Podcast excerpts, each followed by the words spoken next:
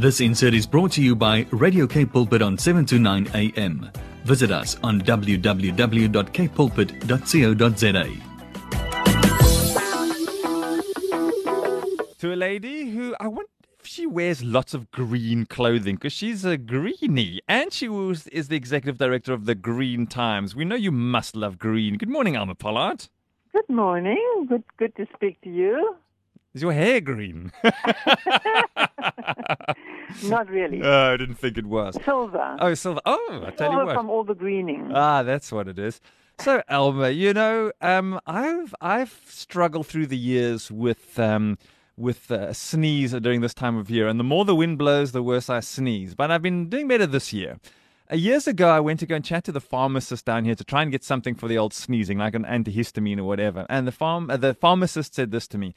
So, do you know this is a time when all these agricultural areas all around Durbanville area, when they are spraying their crops? So I said, oh, well, they would explain it. They said, I've heard, and I don't know if this is true, uh, the pharmacist said, but I think there's some things that they spray here in South Africa that they probably sh- wouldn't be spraying in other countries of the world, and it's really causing us to sneeze and all of that. So I don't know if that's true, Elma, but then I read this story on the Green Times.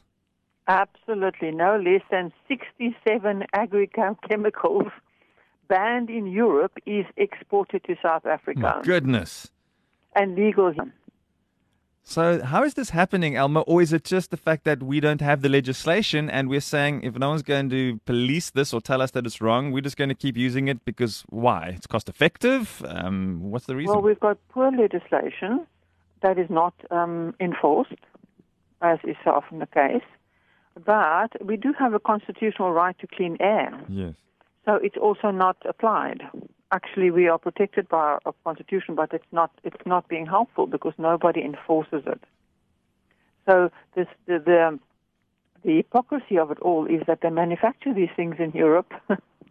and then they sell it to South Africa. They won't use it there; it's too dangerous for their health.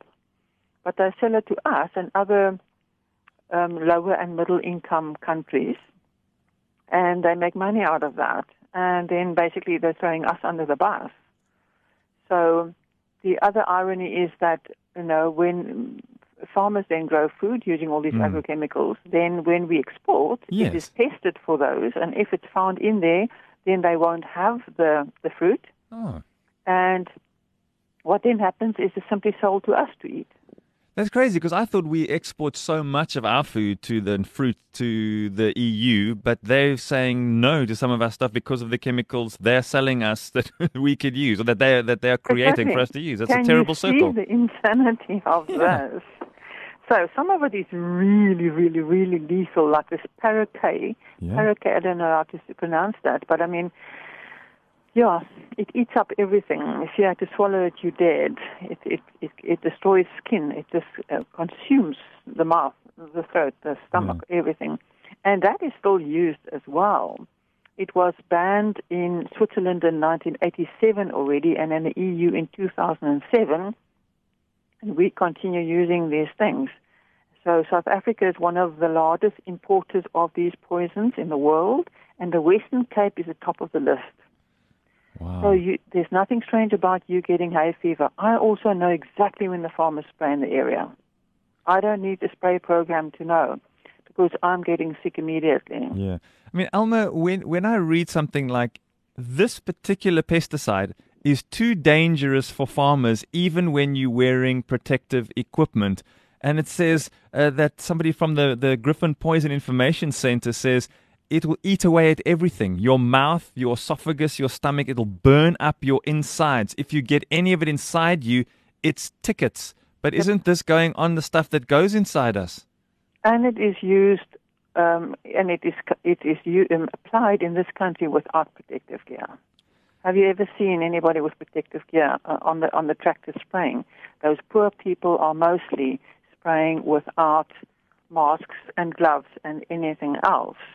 In fact, it says that 73% of seasonal workers work without protective clothing, and 50% of them are forced to go back into the vineyards within an hour of spraying happening. Now, these are women with babies on their backs, etc., pregnant women, and so on. So we can complain about how it affects us in the suburbs, you know, and we do, Mm. especially as the city is also spraying the curbs with, with poisons, um, herbicides, Yes. um, instead of paying people to bend down and pull it out, and we need to create jobs. So that's what you do with a with a with a weed. Just pull it out, you know, and then it doesn't come back. Actually, it's so much more effective. Um, but unfortunately, on the farms, you can imagine the farm workers. I've lived on farms all sides of Stellenbosch, and I was always involved in this. I personally know about the stuff and the effects on the farm workers. So there it's a matter of, of skin rashes, burning eyes, dizziness, um, vomiting, headaches, and it goes all the way to fertility problems and um, malfunctioning endocrine and immune systems, um, nervous system and, and brain damage and cancers and asthma. Yeah. So it's really just a terrible, terrible situation. And we have actually been fighting that for about 20 years. I joined the group 20 years ago already, I think 25 actually. But there's a very strong group now, the Good Food Network, that is really driving this thing home. It has gone to the government with proposals, and that is very, very helpful. And it's asking for a complete reform of the law. Um, so that this law that was actually created in 1947, can you believe it? Wow. Long before most of these sprays even existed, needs to be rewritten and then enforced. And then, of course, they need to move away from the secrecy because if you now see a farmer spraying and you go and try and find out what they're spraying, even the municipal workers are very cagey about what they're spraying. If if I if you ask them, they won't tell you. These marked containers as well because they know. Oh, yes, like daar kom die groen antie nou Mm. weer, you know. It's usually women in general who've got their noses on for these things. so the secrecy needs to go. They need to very quickly register all the non-toxic um, alternatives, which there are many, many, many of, and of Yes. course implement a cradle-to-grave um, um, monitoring of all these of all these chemicals, so that it goes back and everybody knows exactly where it is at any given time, and that it is um, that they can get rid of it properly. But you must understand, this all gets into the groundwater, apart from getting into the food. Yeah. I mean, there is no way, as you know, on this planet. So yeah, we have lots of work to do. Yeah, Elma, this is a this is a very important story, um, and that brings us to my very last question. We're running out of time this morning. This is still happening. Legislation is changing, as always. The ship is slow to turn, but it is turning.